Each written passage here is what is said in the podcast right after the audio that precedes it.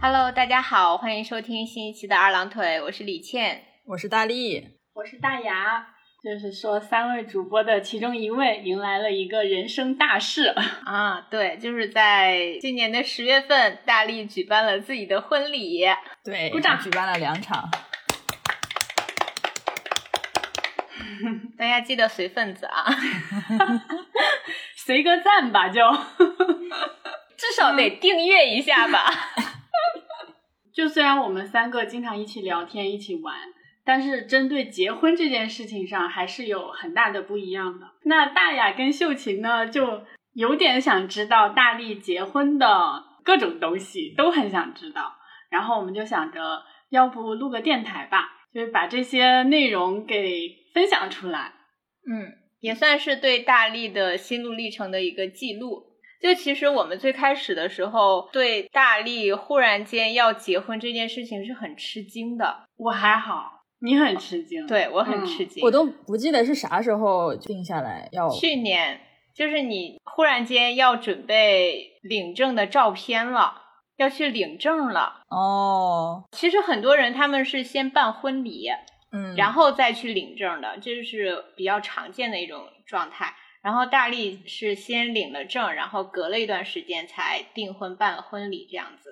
我记得那个时候，我是觉得领证是一件比较简单的事情，因为本身就是对这个人已经没有什么顾虑了。结婚这是一件水到渠成的事情，所以领证对于我们来说还是比较简单的。但是办婚礼的话就会复杂很多，就要准备的东西比较多。当时就是说，那可以先把证领了，然后暂时先不考虑婚礼的事情。嗯，那再采访一下大雅。也不领证，也不结婚，对于你来说，这两件事情是都不简单，是吧？是呀。嗯，所以刚刚大力说，觉得这个人就没有什么顾虑了嘛，就是他了。这种心态是怎么导向结婚的呢？对呀，而且我觉得结婚这个事情，它导向的是一个比较长远关系的发展。我现在觉得就是他了，但是我觉得人和感情是会变化、会流动的。就不一定是感情变坏了还是怎样，就可能两个人不一定非得进入到婚姻里面。就是我的对待结婚的态度，我对结婚的态度是可以结婚也可以离婚呐。就如果流动到不好的那个方向，我的我的状态是，既然大家是流动的，那如果又没有必须要靠结婚来完成的一件事情，比如说两个人要有一些共同财产，要买房买车这样子的事情的话。就没有必要去结婚，就是对我来说是这样的。对我是觉得结婚本身比较利坏，就不是利好。可能我自己想起来全是不太好的方面，嗯，所以我就感觉，即便是跟我男朋友啊，也觉得他挺好的，没有什么顾虑的，他也是一个很好的结婚对象，但就没有那么大的冲动要领证要结婚。所以刚刚大力讲的这个导向，我就很想让大力展开讲讲。嗯，就是我们说到的这些顾虑和疑惑，你是经历过的吗？就还是你没有考虑这些事情？对我好像都没有想过。我感觉可能这方面来说，我就是一个可以说比较传统的人，就觉得到点儿了，反正也没啥想的，也不是说这个人是很随便塞给我的一个人，那就结喽。也没什么感觉。其实我们俩结完婚、领完证之后，也并没有什么生活中也没有什么太大的变化。一直到哪怕婚礼结束之后，还是像之前的相处模式啊，并没有因为仪式或者领证这个法律关系就产生什么样的变化。嗯，我觉得这是很正常的。对啊，就是之前我们接受到的那一套东西啊，就是结婚和呃婚礼是女人一生的大事，然后过了这个时间点，你好像就整个变了一个人一样，你们的关系也变了一种模式一样。但是其实真的不是这样的，我觉得这种状态是正常的。之前的那种我们听来的那种模式，才是一个给我们可能更多的是负面影响的，嗯，也。哎，也不知道，毕竟我这边是没有什么变化，谁知道南方这边 会不会有什么变化？但目前没有看出有什么变化。嗯，可能一方面我觉得这个事情本身没有那么没有那么大影响，然后也确实看不到以后嘛，你你结了婚以后真的有什么问题再离就好了，这也不是很大的负担。另一方面。另一方面，确实父母那边他们还是希望有一个结果的。嗯，我觉得大力的第一个说什么，如果以后过不下去再离就好了。但是我觉得对我来说，一个挑战是，我觉得离婚是一件很复杂、很难，比结婚更复杂的事情。嗯，那是肯定的了，就是没有那么简单。所以，既然离婚这么难，那如果大家不必要，不必要就结婚，不是必须要进入到这这个婚姻关系里面的话，就不需要呃去领证，就是这样。因为领证很简单啊，我们两个预约一下，然后拍照。然后发证，所以就确定关系了。秀琴在这个观点上是觉得，哪怕我可以办婚礼，我也可以不领证，是吗？对呀。哦，因为就是法律上的离婚太麻烦了。对。哦。可能我本人传统的另一个方面就是觉得，不以结婚为目的的谈恋爱就是耍流氓。所以对于我来说，谈恋爱谈到一段时间之后，我就觉得就应该去结婚。我没有想那么多。可能就是父母或者是传统或者是社会给我的一些思想烙印就是这样子，我不觉得这件事情有什么问题。而且我虽然说到时候有问题离婚就好了，我其实内心是觉得这个问题产生的概率并没有很大。嗯，也可能是因为周围的很多人，我见过的离婚的人并不多。即使就是生活中或者是婚姻之间有一些什么问题，好像都是可以解决的，没有走到离婚这一步这么严重。我觉得大力有这样的心态，是说明他是一个嗯很幸福的人，因为他身边还有他的父辈、他的长辈的那些家庭是非常的稳固的，也经历过一些问题，也会走到想要离婚这一步，但是好像都是可以解决的。然后我可能现在目前是对自己有这种信心的，所以我就没有多想这些事情，而且包括父母那边也是一个很重要的推手。我感觉咱俩的一些疑惑，可能在大力那里没有办法得到解答。就是我们就是观念不一样的人，对，我觉得是这样的。然后大力的选择是基于他的经验、三观、历，对，嗯 嗯。而且我觉得，就是我结婚的对象应该和我的想法差不多，也没有对婚姻有很多的疑惑，也觉得婚姻是一个水到渠成的事情，是既然有这么一个对象，就理应完成的一件事情。嗯。因为我之前看到有很多人，他们在结婚之前都会有深度聊天，然后深度沟通，讨论很多事情。你和四月之间有发生这样的对谈吗？没有一个非常专门的这种对谈，基本上都是融入在生活的每一次对话中。这种，嗯嗯，就等于说是生活中的日常对话已经考察通过了。对，是这个意思。嗯。所以我觉得大力他决定结婚，并不是脑子一热决定的事情，而是积累积累，然后到现在就觉得啊，是时候了。对，其实我感觉我的状态就是谈了几年之后，已经可以到达马上就临门一脚的感觉了，但是我懒得动而已。总觉得至少也是一个挺大的决定嘛，想着再拖一拖啊，中间没有什么阻碍了，其实，所以就需要有人踢那么一下子就进去了。就在咱俩看来，大力已经很快了。然后在大力眼里，我就拖一拖。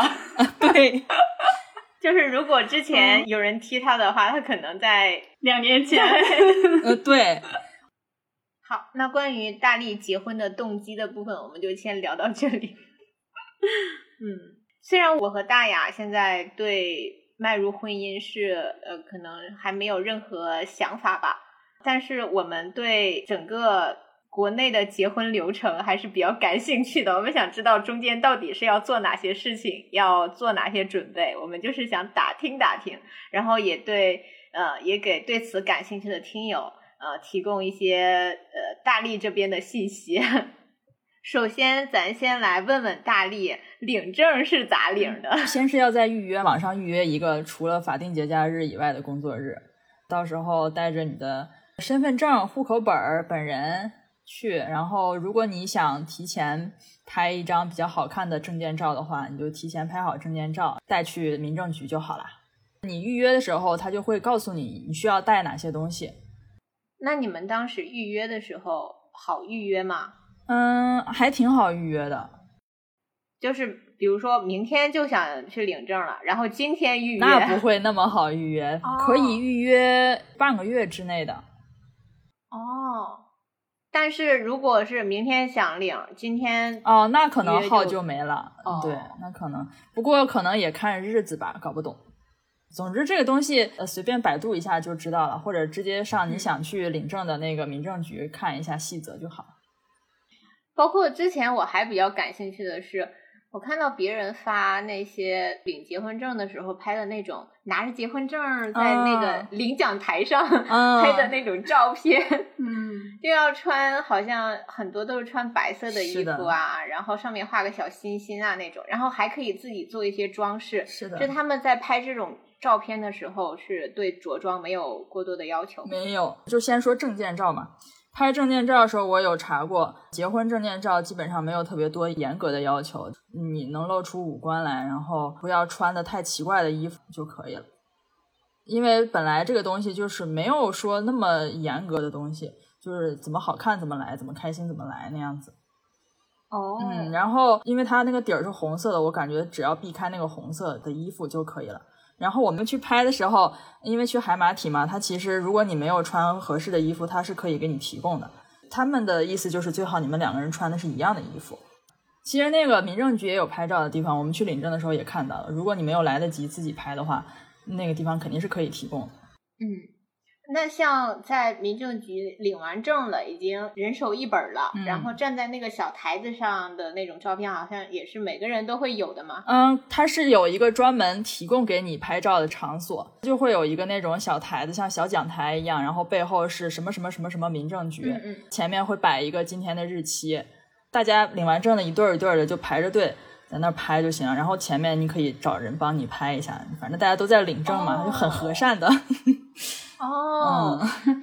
因为我还见过有一些是带着家人朋友一起去，然后家人朋友跟他们也在领奖台上对，其实就是很随意的，你只要别人空下来的时候，你就随便想怎么拍怎么拍。因为我们当时是比较简单的，就我们两个人去了，但是也看到人家其他有专门带跟拍的，还有带家人闺蜜的，然后穿的是那种小白裙比较多嘛，甚至还有戴着头纱的，拿着手捧花的，嗯，也有一些是拿自拍杆的这样子。风俭由人。对对对对对，是的。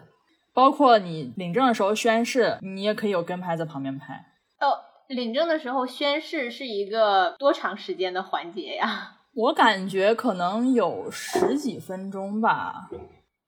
有那么多事要宣，是把婚姻法念了一遍吗？那倒没有，你自己首先要签很多张文件哦，啊，然后要摁手印，还有就是要写一些，比如说让你写一行那个什么以上内容怎么怎么怎么怎么样那种字，你要用正楷写，还有要念那些东西。总之，整个一个流程其实有点复杂，但是你只要坐着等人家办就好了。只要记得字不要太潦草，因为我记得好像看过那种帖子说，因为他有些字写错了或者写的太潦草，就必须重新打印一份再写，那东西还是挺重要的。这个打印是民政局提供的，还是要自己带呢？不用自己带，到时候他就给你打很多东西，都在他旁边有一个打印机那样子，然后还有很多章啊什么的，他都要盖很多，好一沓呢。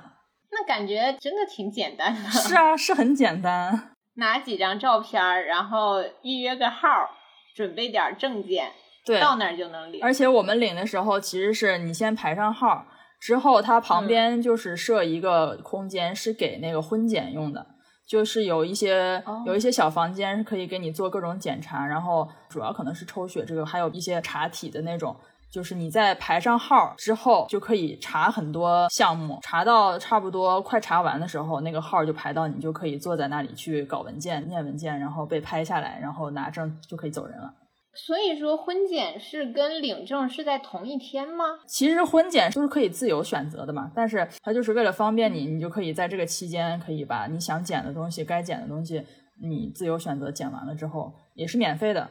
嗯，那除了在领证当天婚检之外，还有别的婚检渠道吗？是在市区医院也可以？有的，在一个月之内，你去去他的医院本部，你报上名字之后，你就可以检剩下的项目，都是免费的。哦但是一个月之后，你要再想检的话，可能你要自己付费了。嗯嗯，大雅有什么我感觉这一趴聊的太多了。是吗？行，那关于领证咱就先聊到这儿。如果大家想领证的话，还是很简单的。因为我 我感觉比咱俩知道的多的人应该很多，是吗？嗯是咱俩太无知了，才需要问这么多问题。是的，是的，就是问的别那么细了。行吧，那咱、嗯咱下一个流程，下一个流程就是领完证了，然后当时大力是安排了双方父母的见面，其实本来应该是领证之前就双方父母见面的，然后不是赶上疫情了嘛？我们比较想在周年纪念的时候领嘛。如果真的等到见了面之后再领证，就会比较慢，比较晚了，所以就没有赶上父母先见面后领证，只能是领完证之后再见面了。就安排父母见面的事情。我觉得跟各家情况，根据各家情况来定吧。嗯，我想说，我们双方父母啊，这四个人感觉都没有特别会说漂亮话的，所以他们见面以后就会有一些尴尬。因为我们在场的时候，我有这种感觉啊，就是他们会特别谦让。印象最深的就是坐地铁有一个座，两个妈或者是两个爸就开始快要撕巴起来，一定要让谁坐。我们让他妈坐，他妈就会说：“哎呀，你也过来坐，你也过来坐。”然后我妈就非要不坐，非要不坐。嗯，然后徐志胜过来说：“这个位子我可以坐吗？” 广智，哦，广智，不好意思，何广智出来说：“这个位子我可以坐吗？”嗯，但是我在场的时候，觉得他们四个好像交流起来比较尴尬。但是我们不在场的时候，他们又好像交流的很好，因为我们让他们四个住在同一家酒店。第二天早上起来，他们就说要一起吃个早饭，然后再一起走到我们这边来看看我们这边住的样子嘛。靠着我爸导航，虽然还走了冤枉路，但还是四个人说说笑笑的就走过来了。嗯，嗯，不知道我没有埋怨你爸。啊、那肯定不会埋怨，但是我就觉得没有我们在，他们好像四个人相处的比我想的要好一些。嗯，嗯，可能这就是成年人的体面吧，就不让对方掉地上那种。也可能，嗯，而且我觉得你们这个父母见面的方式也挺独特的，嗯是在外面边玩边，对，就是一上来就是那种高难度的挑战，嗯因为正常来讲都是在家里或者是附近哪里吃个饭见面这样子。嗯，然后你们这种一上来就是陌生人一起旅游，是的，但是我觉得这种方式还挺好的，像嗯很多现在男方和女方不是同一个地方的，然后双方的父母可能就是结婚的时候见一面，私下来往啊，或者是呃面对面来往的机会就比较少。嗯像你这种让他们一起边旅游边认识的方式，还是挺快能让大家熟悉起来的。嗯我觉得大力的这个整个事件，因为他们家事儿很少，所以很少有那种乐子事儿出嗯，现。确 实确实，哦 就好像都很顺利，也没有人多事儿那样子。对对对对对。嗯，就没有那种特别执着的点，对，哎，那我假设一下，嗯假如说秀琴的结婚的时候，根本就不会给他们提供这种机会。不是他父母就像大力这边一样，嗯没有事儿，嗯很少事儿嗯啊，甚至支持你，你想怎样，我们帮你实现。嗯，这种程度的话，你觉得结婚容易吗？关键是我不想啊，就也不会让你觉得这件事情更容易了一点，没有。不是觉得容不容易吧，是嗯我不想结婚的原因嗯里面没有我爸我妈哦跟他爸他妈可能会起冲突这一项。嗯那我们就下一个环节啦。好，嗯，下一个环节就是大力已经安排双方父母见面了，然后呃要开始筹备婚礼的事情，但是在这期间呢，要拍一个婚纱照。对 还挺急的，我记得。对，而且那个时候我其实还在学校，然后又算着时间，好像得赶紧看一看了，不然可能就来不及了嘛。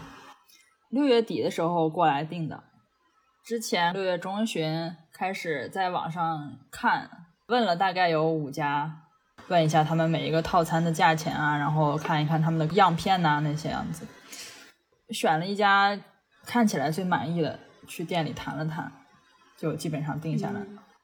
呃，我之前还听你说，不是呃后来也是在几家之间犹豫嘛，嗯然后其中一家就表示的比较表现的比较积极，比较想要达成合作，嗯然后就会给你降价。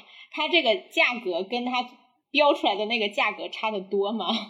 他们是这样子的，我觉得是个套路啊。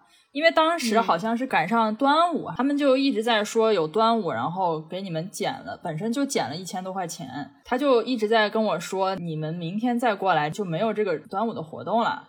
然后我刚开始一直是很强硬的，我说这是只是我们看的第一家，我今天晚上肯定不可能订的，你就不用跟我说这些话。嗯，哇，你这个态度真的好好，如果是我，我都要为难死了啊！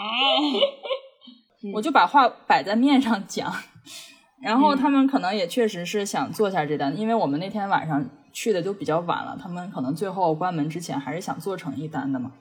先是一个负责接待的妹子来跟我们谈，后面来了一个更高阶一点的妹子，她就是有权利降价的那个人了，我觉得是一个很大的一点，就是一般拍四套衣服的话。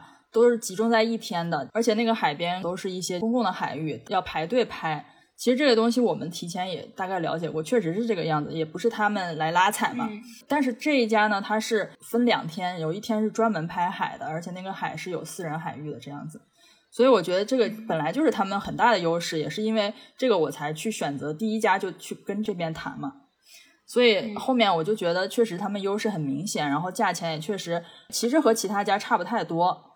拍下来之后感觉体验也还是不错的，虽然有一些小毛病吧，但是整体来说我觉得是不错的。那像你交了钱到你真正的拍照中间隔的时间长？六月底交的钱嘛，嗯然后要到八月上旬才开始拍。哦，这中间是因为他们的排期比较对，因为我们定的那天晚上基本上中间就已经满了，所以就嗯只能给我们这样排，就已经排到八月份了。嗯因为再晚的话就没有时间出片了，嗯，所以也是当晚也是因为这个，所以我才更想定下来。哦，因为照片也是要用在婚礼上的。对你肯定是要在婚礼之前都搞定的。那关于婚纱照这一部分，有一些给消费者的提醒吗？好像你也没有太货比三对家。对，而且我也没有特别刷的特别多的经验。我有一点觉得有点遗憾的，就是我自己的表情比较少。可能一方面本身咱就不是这种专业的模特，表现力不是很强，然后好看的表情可能也就那么一两个，所以拍出来之后就很多都是一个表情，不同的动作，但是一个表情。然后本身我自己平常拍照也很少，我也不太会一些动作，所以我觉得自主性更强一点会更好。我就是完全纯粹的靠摄影师来摆。但是我觉得像这种嗯专业拍照啊，很重要的一点是他要会引导，他如果引导的好的话，拍的其实很好看的。是的，是的，但是你想一下子要拍二，给我们发的照片就有二百多张，你让他嗯想那么多个动作，也不是每一个都一定能合你的心意。那感觉结婚这个事儿真的要提前两年准备，是的，是的是的，真的要做很多功课，包括试到自己喜欢的指甲都是。但是我一方面又觉得这种东西的确是要，既然我们要做了，就要好好准备。但是另外一方面又觉得这种东西吧，它是市场附加给婚姻的一个图腾，一个没有必要的元素。如果我们就非得追求这些，就是把自己陷进去了。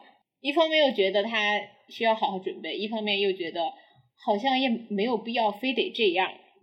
我对待这一系列东西的矛盾都是这样的。就是这样子的。但是我就是觉得，如果你想的话，因为我其实是想要的，我是想要一个好看的婚纱照的。其实像婚宴上吃什么，我根本就不在意，我就是在意嗯能留下什么东西，以后能翻看的东西是好看的。这就是我嗯在意，但是这一方面我也有妥协了。之前想去大理啊，或者是去什么周边好看的一点风景的地方去拍婚纱照嘛，然后又因为假不好请啊，预算也有限嘛。嗯但是你如果真的想去拍的话，预算是一方面，还有一些行程啊，乱七八糟的事情就更复杂了。然后因为我又不想搞那么多，其实也是有一些舍弃的，也是因为我自己懒，我不想做那么多事情，也不想花那么多钱，所以就已经是在折中了。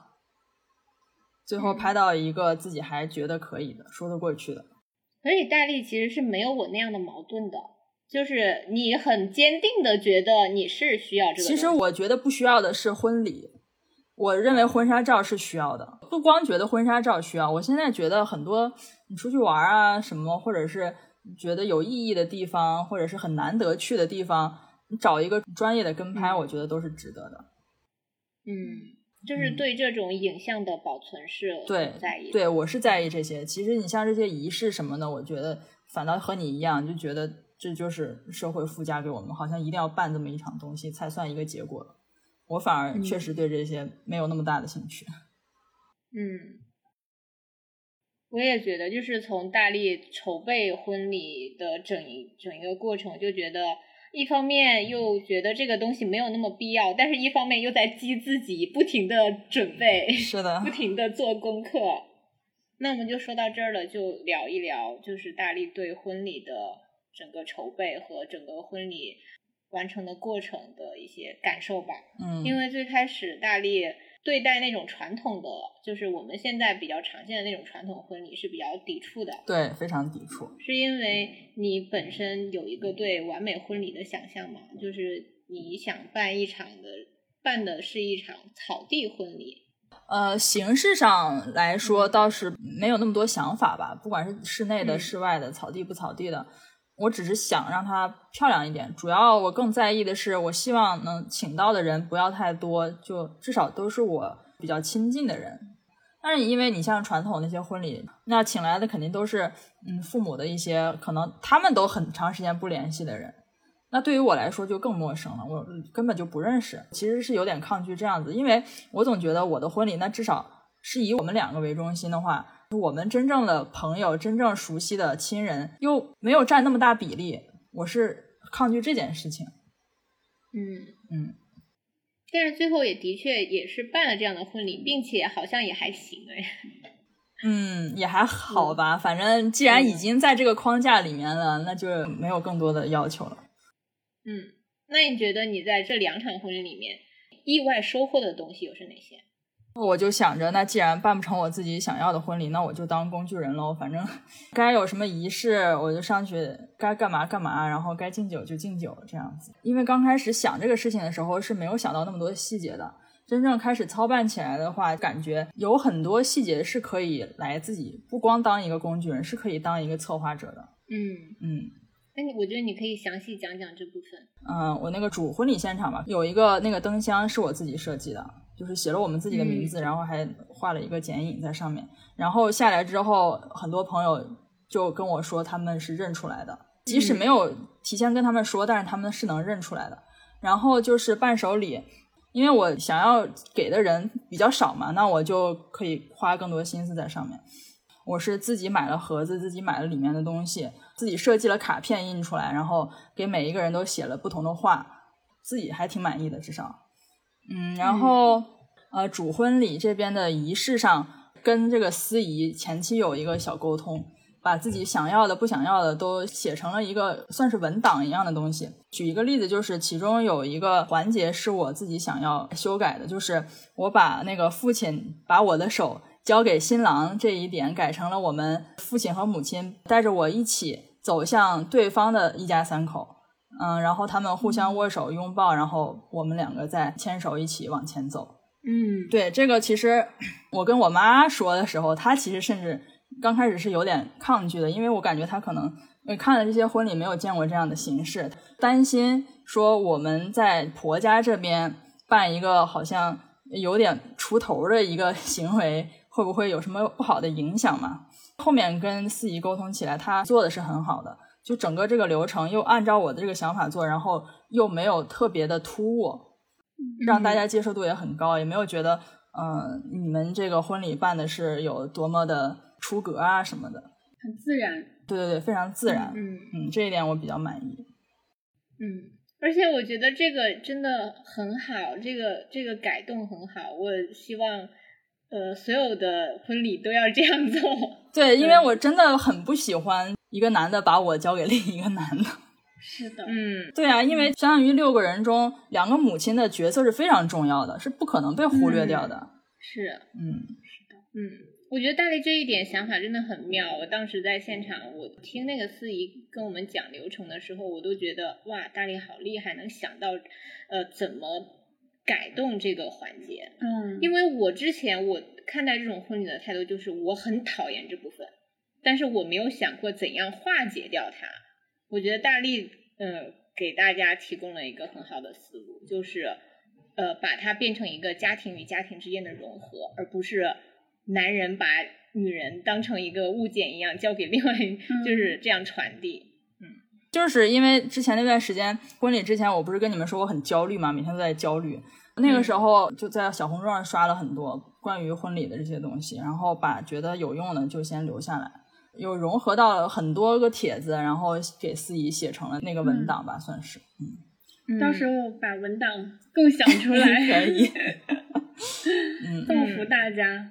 就是从我这种比较也为数不多的参加婚礼的经验吧。就是几乎每一场婚礼都要哭哭啼啼，他就故意煽情，就故意让你哭，就是一个感情浓度很高。但是你知道，日子不是这样的，日子是平淡如水，并且是有一点回甘的。但是他就会给你搞了一个齁甜齁甜的，然后就是要逼你哭的那种场合。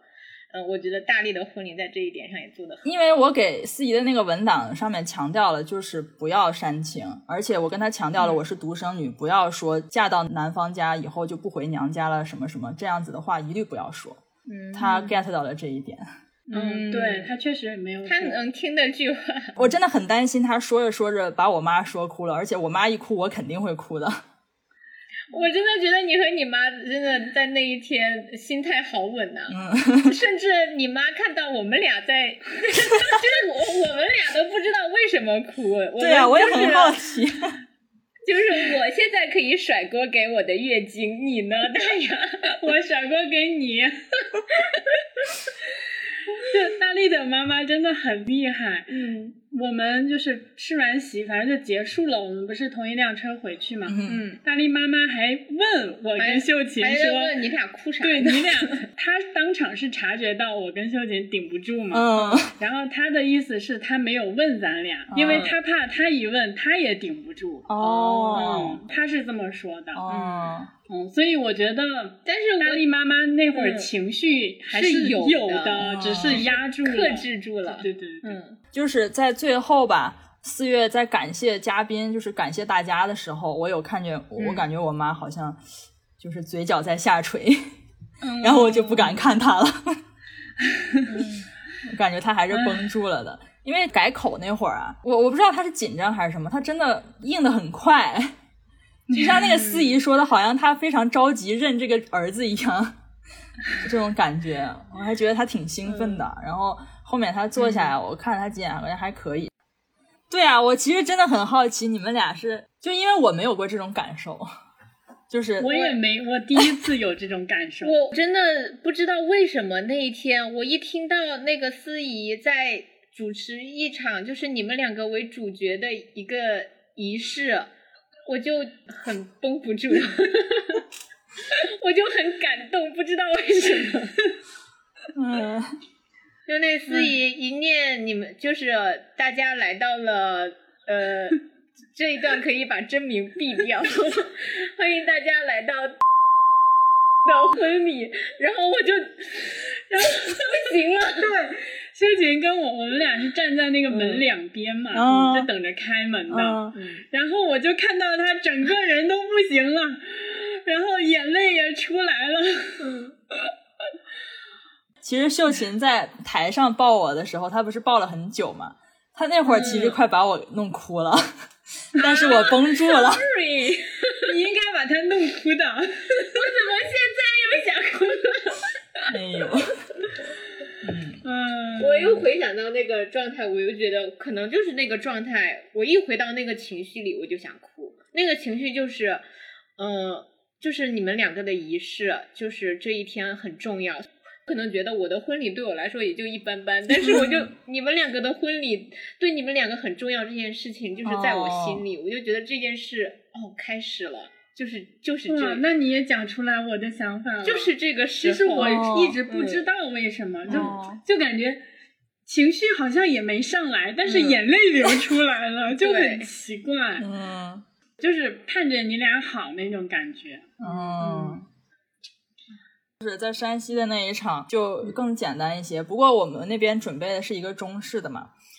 前期就是情绪这些东西全都被他的仪式，就是做各种动作填满了，就没有那么多情绪。因为那个中式，首先那个司仪讲的就文绉绉的嘛，嗯，然后又中间会有很上赶着的很多仪式，教给我怎么入场啊啊，然后要维持一个什么姿态啊，他说哪一句话的时候我们要做哪些动作啊，上来之后怎么走位啊，嗯，之后要怎么迎爸妈上来呀，之后要怎么敬茶呀，之后要怎么接五五福啦，整个好像就是被这些动作填满了，反而。就没有那么多时间给我有任何情绪，而且已经是第二场了，就感觉还好一些。嗯，感觉我父母也是这样子的，记如何走位，可能就占据了很多东西。但是下来之后给我的反馈是还挺不错的，就还挺新颖的。可能很多人没有参加过这种中式的，那边的也还挺成功的。嗯，所以最开始对这种。比较传统的婚礼是没有期待，但反而是觉得效果还挺好的，嗯，结果是很好，对，超出预期很多，对。那像咱也没有什么舞台经验啊什么的，但是那一天我们就要做一个美美的主角，忽然间所有的目光都打在你身上，然后你成为那个万众瞩目的人，心态上会有不一样吗？好像还真是没有不一样。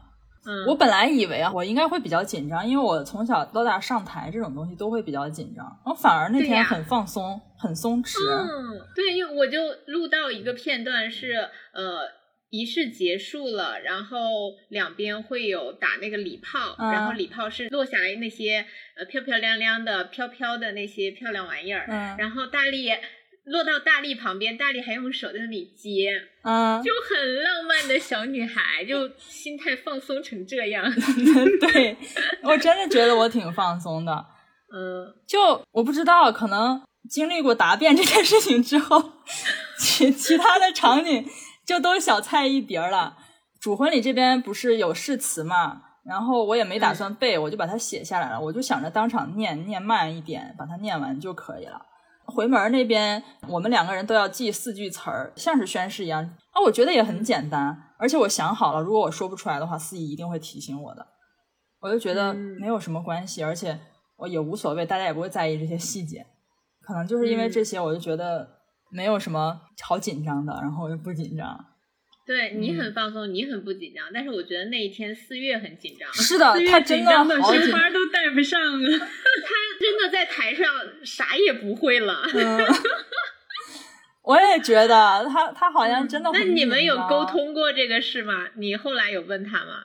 哎，没有哎，我好像忘记这件事情。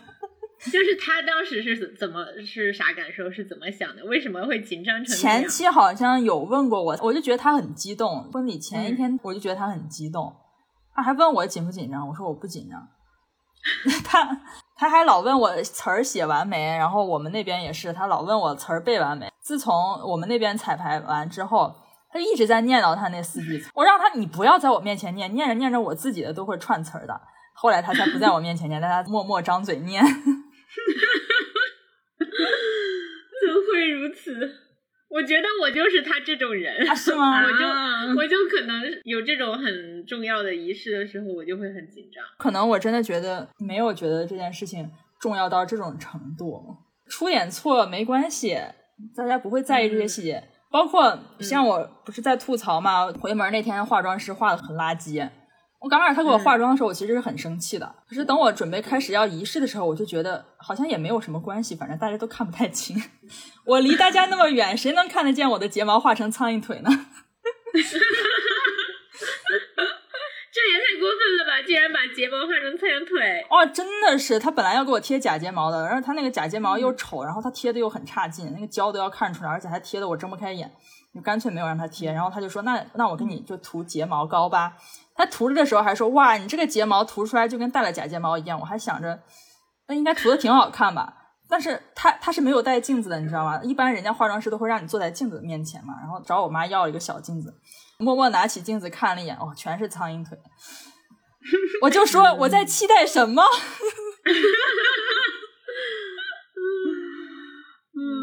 我觉得拍照片应该看不出来。对我也是这样想的。我觉得拍照片应该看不出来，即使看得出来，也也就那样吧。嗯，就是我们在一起山东的那场婚礼的时候，我就觉得你好像在那一天是你美，但是你不自知。然后又很自然又很放松的那种状态就很好。然后说到婚礼的话，你在仪式上肯定是有婚纱的。让我很费解的是，你竟然自己买了两套婚纱。刚开始打算当工具人的时候，就想着既然要当工具人，就买便宜一点的咯。这个仪式过了就过了嘛。然后买回来之后，大概买了三套嘛，试了一下，好像就你如果不看价钱的话，它其实是挺差劲的。但如果看价钱的话，会觉得那不能要求太高。后面我就觉得。还是想漂亮一点嘛。嗯嗯，我拍一个这么素的婚纱，实在是有点对不起我请的这些跟拍摄影师的钱。租一个也很贵，我总觉得这些都是一些粉红税了。像做西装，整个定做加鞋做一整套下来才两千多块钱，但是你租一套婚纱可能都要上两千一千大几。然后我就想着，既然这样子的话，那就不如直接买一套。嗯，我觉得其实现在想想是有冲动在里面的，关键是他租的太贵了。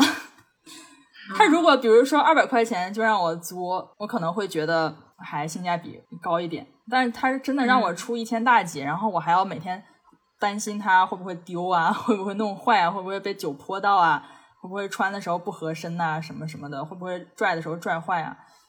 那我就觉得还不如自己买一件，那就是自己的。也不用考虑那么多，嗯呃，虽然他寄回来之后，我肯定会挠头把它放在哪里，那玩意儿还挺大的。对，我就很想每年都采访一下大力，你现在对待你婚纱的态度是怎样的？咱每年纪念日让大力穿一下呗，可以是吧？也也可以哦。天哪，半个小那就对那就不是只穿一次的衣服了，对呀，你每年都穿。我经常看那种帖子啊，就是。呃，妈妈五十年前的婚纱，然后她穿上了，她穿的又是她自己多少年前的婚纱，我都觉得哇，这种有纪念意义的这种感觉还是挺好的。但是我还是想要持续关注大力对婚姻的态度的变化。嗯，那其实这种东西就是看自己喜欢了。嗯，之前的那个钻戒我就一般，然后我就想着那就买一个便宜的嘛。但是我又想，其实更在意对戒一些的。我们就买了比较贵的对戒，但是钻戒比较便宜。那真的不同人不同想法哎。嗯，我就会觉得我的钻大一点，钻戒贵一点。我甚至都不知道钻戒和对戒有什么区别，我也毫不在意这，因为我自己也不爱戴这种东西。大力今天就是那个戒指是要一直戴在手上的吗？我想没事儿就戴戴的，但是我今天忘记了。没事儿就戴，嗯，我也想没事儿就戴着呢。哦，这样啊。对，那我本身不太喜欢钻，就是觉得它，嗯，就是觉得它是智商税。哦，那还真的很不一样。而且它刮手、刮脸，就是这个。社会文化已经给我们身上烙下的烙印太深了，让我们一方面觉得这个没有必要，但是一方面自己又想要有，就是不能没有。对，就看某每个东西多想要吧。嗯嗯，在之前，我觉得结婚是一个很麻烦，并且是一个呃不知道有多大的那种困难。然后跟大力聊完之后，我觉得这些困难已经被具象化了。哦，嗯。就是没有那么不可想象了。对，要办婚礼之前，我甚至都非常担心他们那边有婚闹可怎么办。哎，后面我也问过他好几次嘛，他是说他们那边是一个文明的乡村，所以就没有这些事情。文明的乡村，嗯，孔子老家。对呀，确实是很文明。是啊，而且我也一直跟大家 强调，我们准备的游戏让伴郎他们就是按照游戏规则来，他们也确实在遵守。嗯，哎，我们想象一下，如果伴郎不文明，大力正美美的坐在床上了，然后噌站起来，对呀，我我真的很担心这种事情，嗯，然后把自己的婚鞋盒拿出来，把鞋拿在手里砸过去，嗯，所以就感觉大家都在认真努力的去按照我们的想法来进行，嗯，就真的挺不错的。我是有一点点遗憾的，嗯，我觉得婚礼那天我起太晚了，真的，因为起来之后收拾到一半，就感觉大力那边已经差不多了。但是我去到大力房间，发现那边是没有家人陪伴的，就没有朋友和家人。那倒还好，我觉得不太好。我很想让你周围有人陪着你的。哦。然后就在责备自己，还好啦。其实那天我妈醒得很早，可能四点多她就醒来，她听到我在拍照，她就醒来看。然后还嗯帮着给他们两个就是化妆师和摄影师递了水啊，然后嗯嗯跟他们聊天啊什么的，就还好。嗯之后你们就来了，我觉得我们虎的地方在于，我们竟然在婚礼的当天的凌晨还在那里盘我们的游那些游戏，导致 我们两个睡得很晚。嗯，是睡得很晚。嗯而且我头天就有点睡得少嘛，哦就感觉有点熬不住，然后就想睡觉。嗯啊，反正就是是遗憾了。嗯，到后面那天我整个一整个人都很精神，虽然我不紧张，但是我很精神。就是你结婚当天和结婚后的那一天，状态都是好的飞起嘛。那天下午其实是有点困，那、可能就是一直有事情做就非常精神，一没有事情做闲下来之后就比较困，但是一有又有了事情做，然后就又精神了，就是这样子，啊，我也是这样的。是吧？嗯，等大雅说。没有，就觉得大力一整个很从容啊，嗯这种心态很好，希望能传达给，就是我也学到，然后听众也能够 感受到。嗯，行了，那我们嗯差不多吧。差不多，嗯，那还是最后再次祝大力新婚快乐。谢谢。嗯，好，那我们这一期就先聊到这里吧。嗯，我们下期再见，拜拜。拜拜拜拜。